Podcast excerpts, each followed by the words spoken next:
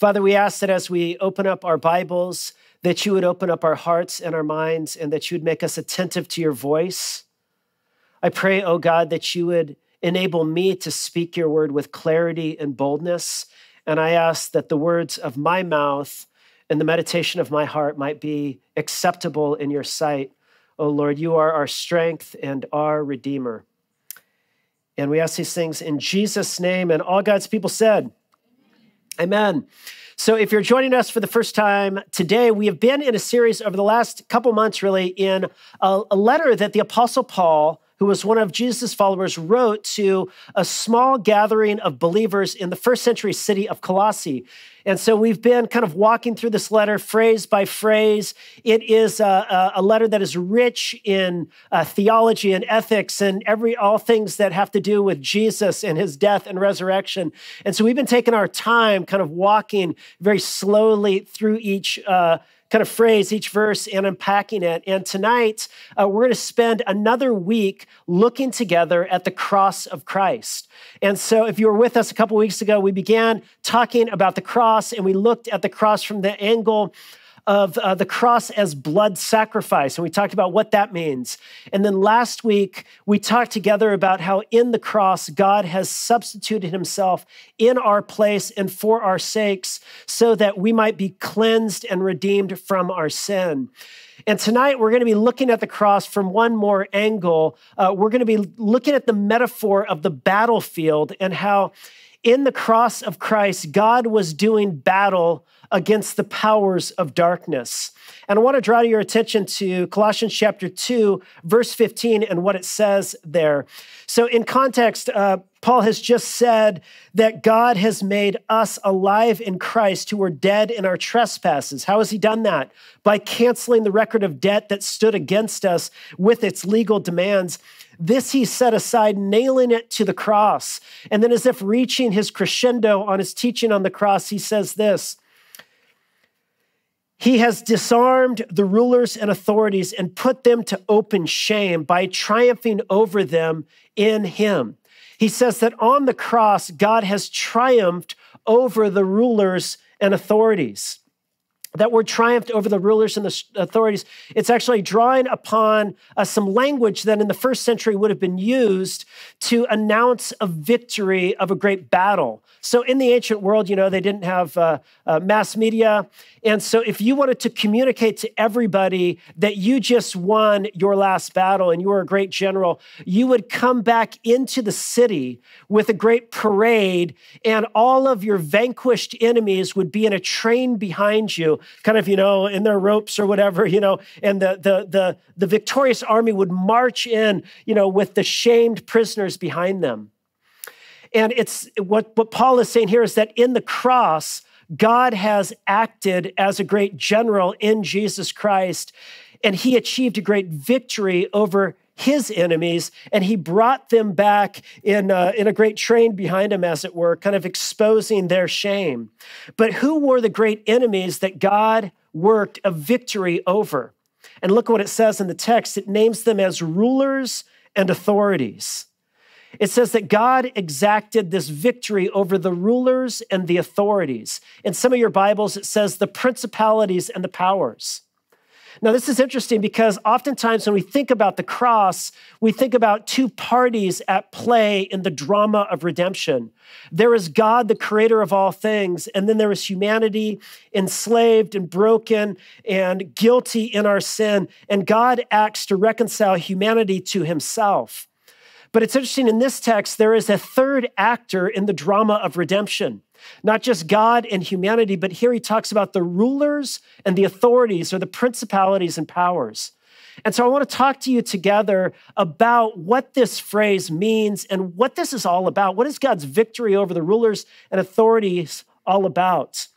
And I want to talk to you about this underneath three headings. Number one, we're going to ask the question who are the rulers and authorities? Who are these principalities and powers?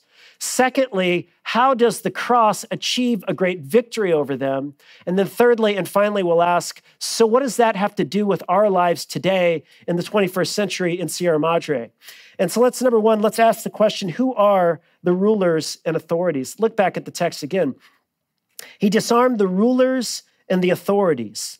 So there's this puzzle in the New Testament regarding the identity of the rulers and authorities because on the one hand, there is a, a, set of texts, like a body of Bible passages that speak of rulers and authorities to describe earthly or political powers and rulers and authorities. Governors and uh, Caesar, uh, these are rulers and authorities. And so, for example, in Romans chapter 13, it puts it like this Obey the rulers and those who have authority over you. Only God can give authority to anyone, and he puts these rulers in their places of power. And so here, the Bible is naming a reality in our existence that, of course, there are rulers and authorities who exert power over our lives. And very often, the rulers and authorities and their power transcends simply the individuals who hold their positions. And it extends to entire branches in uh, corporations and nations.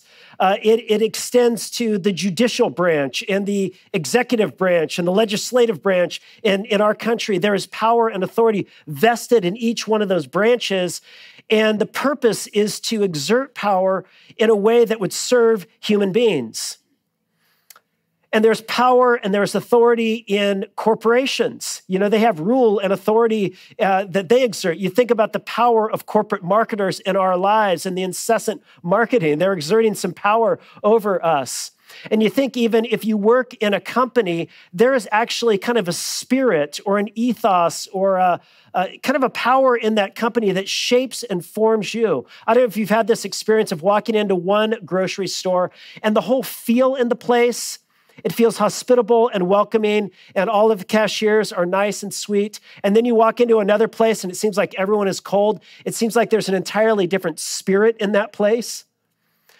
And, uh, and that, that, that spirit of the place exerts some effect on the lives of the employees because it has power. And so there's rulers, there's authorities. You think about families you know, there, there is a power that is exerted over your life out of the family system you grew up in. You know, uh, in the Swanson family, uh, you know, my life is affected by, of course, my wife as an individual and each one of my daughters as individuals. But you know, there is a there's a Swanson family ethos that has a power in shaping uh, the lives of my kids for good or for ill. Right? Hopefully, mostly for good. Amen. So there, there are powers and rulers on earth that exert some power in our life to change and shape and mold us and the societies around us and our families and our homes, etc., etc., et cetera, et cetera. And the Bible acknowledges that. It talks about rulers and authorities and places of power. But you know, then there's a second set of texts that talk about heavenly or spiritual rulers or authorities. And so uh, Ephesians uh, 6 puts it like this For we struggle not simply against flesh and blood, but get this against the rulers, against the authorities, against the powers of this dark world, and against the spiritual forces of evil in the heavenly realms. So here now it's talking about a different kind of power and authority, something that is transcendent, that is immaterial, that is invisible to the naked eye, and that is heavenly, that's spiritual. And he says this has also a power and authority exerted in our reality that we inhabit in the world. And so there's this body of text that, on the one hand, talks about earthly and political rulers and places of power where power is exercised and has an effect on human life. And then there's a body of texts that talk about spiritual or heavenly power and authority. And then there's a third set of texts that talk about the intersection of these two places where power is exercised the heavenly hierarchies and powers and the earthly hierarchies and powers. And so, for example, probably the, the place par excellence that demonstrates the intersection of earthly rule and power and these spiritual, fallen, dark powers that are at work in the world is in the crucifixion of Jesus Christ. Jesus, at one point in the Gospel of Luke, says this to those who want to crucify him he says, When I was with you day after day in the temple, he's speaking here, by the way, to the rulers and the authorities in the religious realm. These are people who had religious power and religious authority on earth. But then he says this, but this is your hour to these rulers and authorities who want to lay hands on him. And he says, and the hour of the power of darkness. And so, do you see what he's describing here? He's saying, look, you religious rulers and authorities are going to exert your power and your influence to have me taken and brought before the religious court where he's uh, where he's tried, and then the religious leaders take him and have him sent over to the courts of Rome under the jurisprudence of Pilate, where he's tried underneath their rule and their authority. But Jesus indicates that there is another rule and authority, the, the rule and the authority of the powers of darkness that are colluding together, that are collaborating together with these rulers in order to do their worst to Jesus. It's interesting, there's other passages in the New Testament that again refer to the rulers and authorities who put Jesus to the cross. And in some of those texts, the direct reference is to Herod and Pilate or to Caiaphas and the religious leaders in the Sanhedrin. But in other passages, it's a reference to these dark spiritual powers that colluded to put Jesus on the cross. And so, for example, in 1 Corinthians chapter 2, it puts it like this we do, however, speak a message of wisdom among the mature, but not the wisdom of this age or the rulers of this age who are coming to nothing. None of the rulers of this age understood it, for if they had, they would not have crucified the Lord of glory. And it's interesting, there's some ambiguity as to which rulers of the age put Jesus on the cross.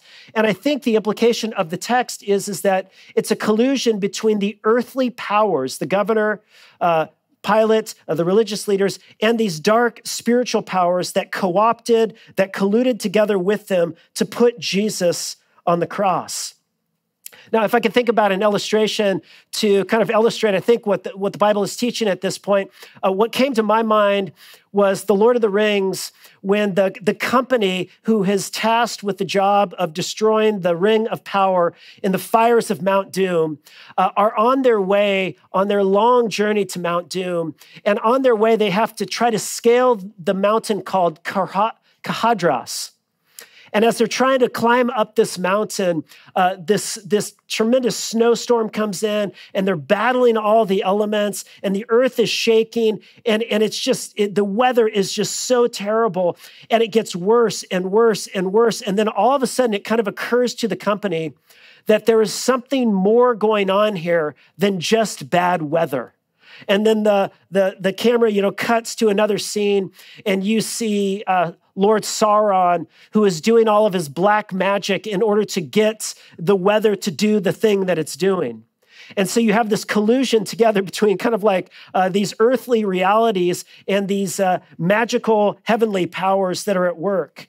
And I think there's something of that happening in the story of the crucifixion, but it's not just the story of the crucifixion where we see these dark powers at work colluding together, collaborating together, co opting uh, the power structures in our world, whether it be the power of a family system or the power of a corporation or a nation or a legislative branch or judicial branch or executive branch or whatever. Uh, you see this according to the New Testament all the time.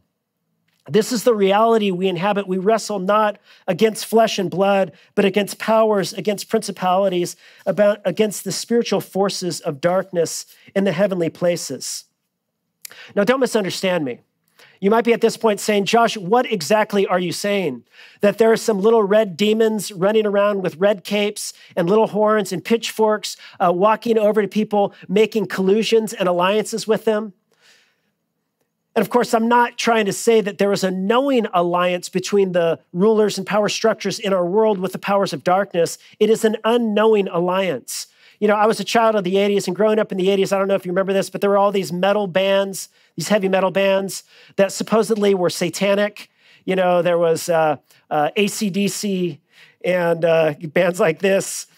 And part of their shtick was that they supposedly had made some pact with the devil you know, and uh, is that what he's talking about here? That there is some pact that people make with the devil, and then out of that pact, they kind of exert some extra supernatural uh, influence over our world. And that's not what I'm saying. uh, it's interesting in the New Testament, what were, what were the real forces that put Jesus on the cross? Why did Pilate have an, a completely just and righteous man, a guy who he knew full well was not guilty and was not deserving death? Why did Pilate have him put on the cross? Not because he had made a knowing alliance with the devil, but because Pilate had surrendered himself to his desire to retain power over the city of Jerusalem. And that desire for power exerted a control over him so that he was willing to do whatever it took to retain his power. Why did Judas betray Jesus for 30 pieces of silver? It wasn't because he sat down in a Zoom meeting with the demons and made some alliance with them. It was because he came underneath a power of greed and he surrendered himself to have money more than anything else. And that that power that he surrendered himself to took advantage over his life and it exerted a control over him. Why did the religious leaders betray Jesus? It wasn't because, again, they had made some uh, alliance with the devil. It was because they had given themselves over to the dark power of jealousy. And out of jealousy, they had Jesus tried and put on the cross. And I think what the New Testament is teaching us is that when we give ourselves over to dark powers, dark forces, the, the, the power of greed or lust or anger or jealousy or power, and we surrender ourselves and we give these things power, it can exert a strength over our lives and we start to lose control. Now, don't again misunderstand me. I'm not saying that all human evil is attributable to the devil, you know, as in the devil made me do it, you know. You know, the, the Bible is very complex when it talks about the evil and darkness in our world, and it is multi layered. And of course, there is a human dimension. And the Bible talks about this earlier in, in, in, Colossians. It talks about human transgressions. This is crossing over the law of God to love our neighbor as ourselves and to love God with all of our heart and soul. And we willfully often cross that line and we bear responsibility for our action. We said this last week. It's what it means to be made in the image of God and have dignity and worth that we are held responsible for our actions. But what I am saying is that there are times and places where individuals, where corporations and nations and family systems come underneath the power of something greater than themselves that is dark and it leads to dehumanization and destruction within that family or within that nation or within that corporation or within that industry. I am saying that there are spiritual forces wreaking havoc in and through governments and nations and family systems and ideologies.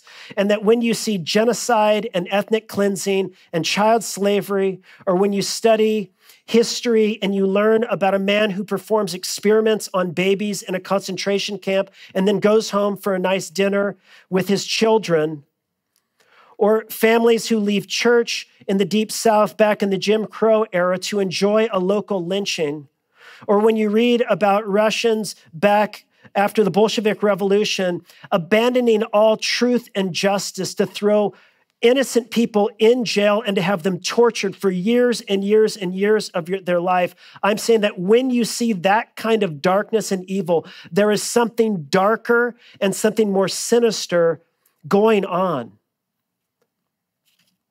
And I think that's what Paul is talking about when he talks about these rulers and authorities. These are not simply tempters and teasers that are running around, you know, um, uh, dancing on the hood of our cars with their red capes. I don't even know why I said that. Why would they dance on the hood of their cars with their red capes and their pitchforks? That's to trivialize what the Bible talks about in its imagination about the world we inhabit. What the Bible says is that there is both human evil there is human wrongdoing, but there are also transcendent, immaterial, invisible, spiritual powers of darkness that are at work, colluding together with, in collaboration with systems of power within our world today. That's the claim of Scripture. Now, I know that some of you, you know, one, one way you could respond to this is like, that just sounds strange. and it sounds primitive and maybe regressive. You know, didn't we abandon that a long time ago when, uh, you know, after the Enlightenment?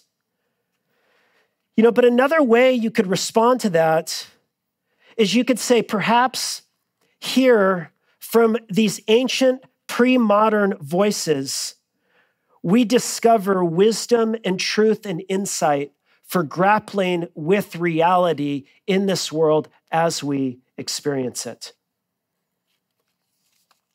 In a book called The Death of Satan, Columbia professor Andrew Delbanco, who is not a, a Christian himself, he's a secular uh, uh, um, humanist, but he wrote this. He says, A gulf has opened in our culture. A gulf has opened in our culture between the visibility of evil and the intellectual resources to cope with it. A gulf has opened in our culture between the visibility of rank evil and our intellectual resources to cope with it. We have jettisoned in the West the idea of cosmic evil or transcendent evil or supernatural evil. We don't believe in it. In fact, we don't even like to use the word evil because it implies moral absolutes and value judgments. And so we use medical terms. We talk about dysfunction, we talk about pathology. We don't use moral terminology. But then he says this as the 20th century has gone on, it has gotten harder and harder to say that Holocausts and ethnic cleansing and serial killing is just bad psychological and sociological adjustments. And just think about this for a moment. You know, whenever there is some horrendous tragedy that happens in our nation and we're forced to confront evil, just notice how frantic and quick everyone is to explain why it happened. You know, a teenager goes into a building and shoots it up, and within an hour of the coverage, we're calling up his psychiatrist. And we find out that he got off his medication. And we study social media and find out that he was a loner and didn't have many friends. And then we study his family history and we find out that his dad left him when he was three. And we go through all of these different things and all the factors that led to this horrendous evil. But even after we've gone through all of the factors, none of us stands back and says, well, it just had to happen. It makes sense. No, even when all of that is found out, we find ourselves scratching our hands and saying, But how? But why? And that is because evil, as we experience it, is always more than the sum of its parts. And that's what it means to believe in demons and powers in the spiritual world. It means that evil is always more than the sum of its parts. There is something mysterious going on that cannot be explained away. And that doesn't mean that we dismiss the insights of psychology or biology or chemistry or family behavior studies. All, all that, of course, comes into play. You know, we're holistic creatures. The point is, is that even after we add all of those things up, there is always a remainder. And the language I think that the Bible uses to get at this transcendent evil that accounts for the remainder are rulers and authorities, principalities and powers. But now I want you to turn back to the text. I want you to see uh, why Paul is even talking to us about the rulers and authorities. He's telling us about them because he wants us to see that Christ came through the cross to defeat the rulers and authorities. Look again back at, at verse 15. It says, He disarmed the rulers and authorities and put them to open shame by triumphing over them in Him. So, we talked already about the second half of the verse where it talks about Jesus uh, exposing uh, the rulers and authorities to open shame and triumphing over them, that that language was used of a general who would expose uh, the defeated army to open shame as they were trailing behind him as he went on his victory parade into the city. But notice it doesn't just say that he entered into this parade, uh, this victory parade over the rulers and authorities. It says that he, in our text, uh, it says he disarmed him. Uh, another way in which that can be translated is that he stripped the rulers uh, and authorities. Or another way, in some of your Bibles, it translates it, is that he, tri- he stripped himself of the rulers and authorities. And this phrase has caused commentators some confusion because they've wondered, well, what is he exactly saying here? And almost everyone says that that the, the Greek, the, the most faithful, proper translation is to say that God in Christ stripped himself like stripping oneself of dirty, ragged clothing. Uh, Christ stripped himself of the powers and authorities. What does that mean? I mean, all of this language is actually rather strange because, again, think about stripping and exposing to open shame and triumphing over a human being. If there was ever a form of execution in the ancient world where somebody could be stripped and exposed to open shame and be shown that you were being triumphed over them, it was the cross. In the ancient world, uh, the one who would be crucified would be stripped naked, and they would be hung up and publicly exposed and humiliated before everyone. And they would be mocked and they would be spit upon. And it would be a way of the government saying to everyone, this is what happens when somebody defies our authority. We triumph over them. We pin them to the cross like an insect on a specimen board, and we hang them up for all to see.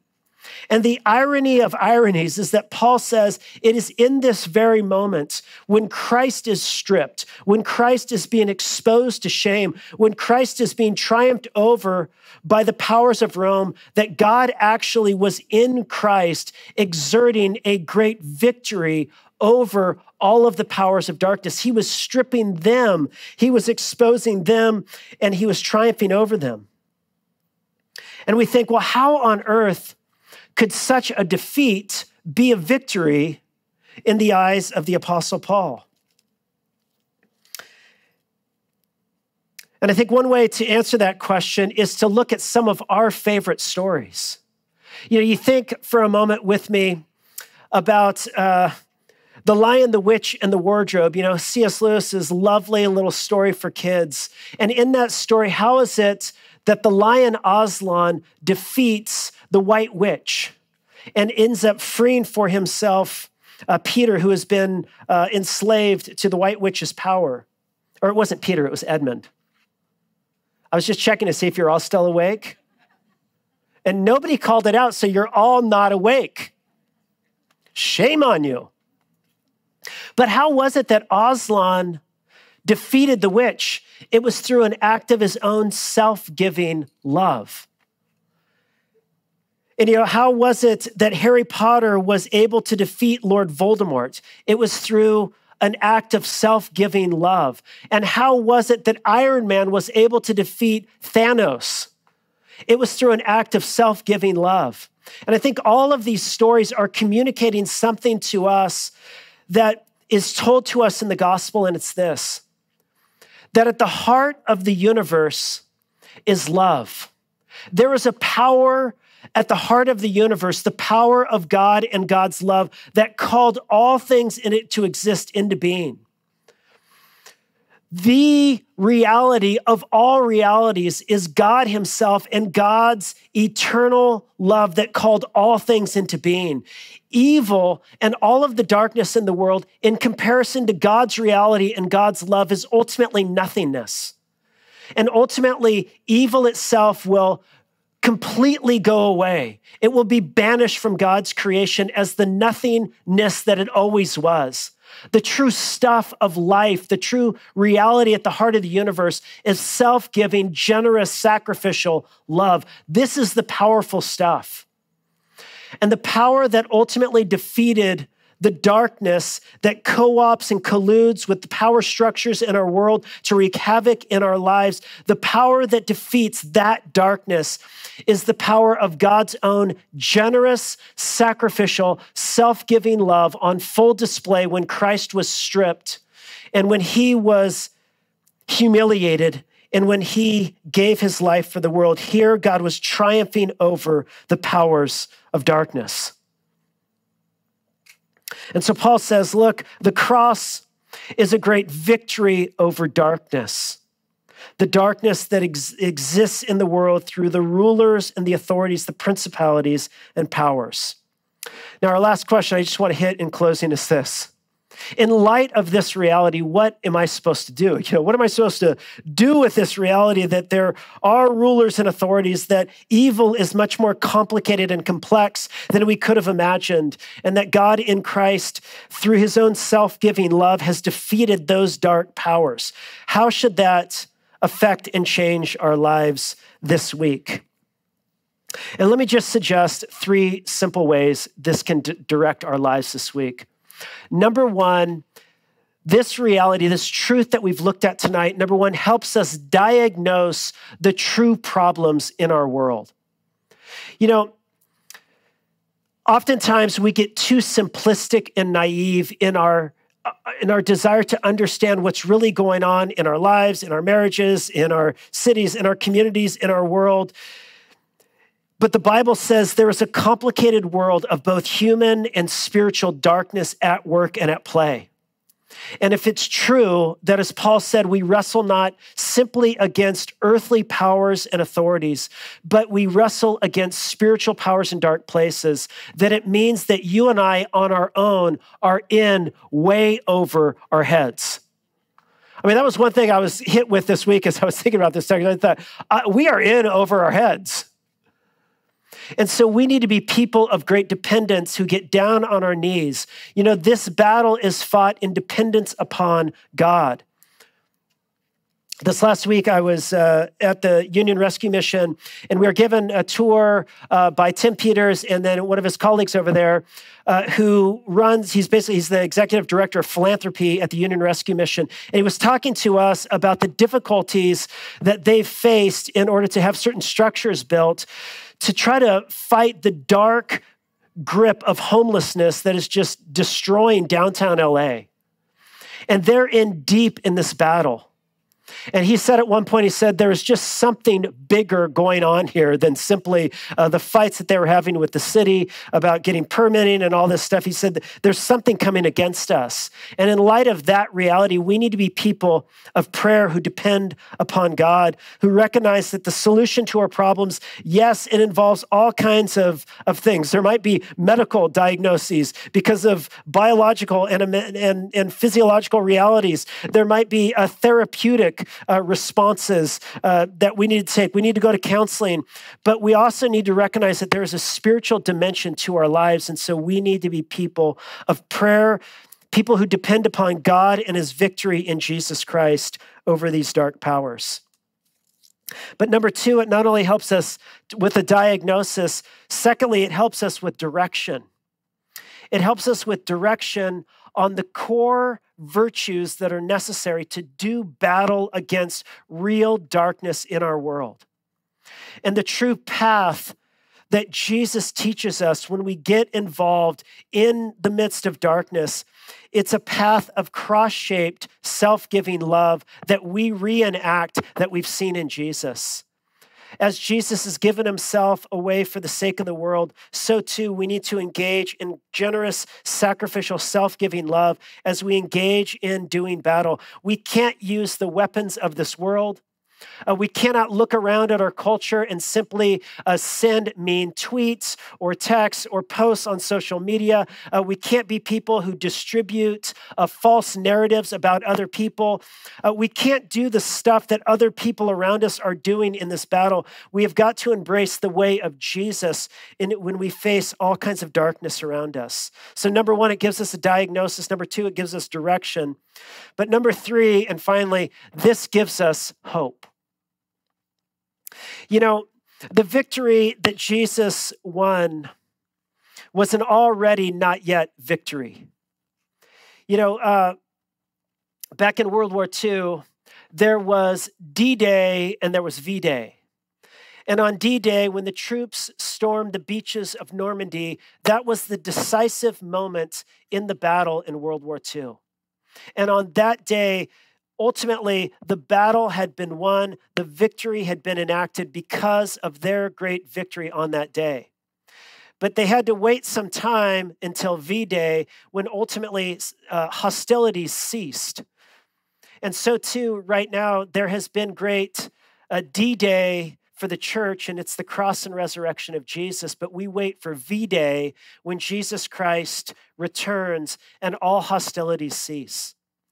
But in the meantime, we work with sacrificial love for the sake of our neighbors, battling the darkness on our knees in prayer with hope, because we know that though, uh, as Dr. King said, the moral arc of the universe is long, it bends towards justice. Ultimately, Christ's eternal kingdom will be established in this world, and the powers of darkness will be taken away. And on that day, there will be no more tears or crying or pain, for the former things, all of the darkness is passed away. Because through Jesus Christ, God has made all things new. And so we work together on our knees with hope because of God's victory in Jesus Christ.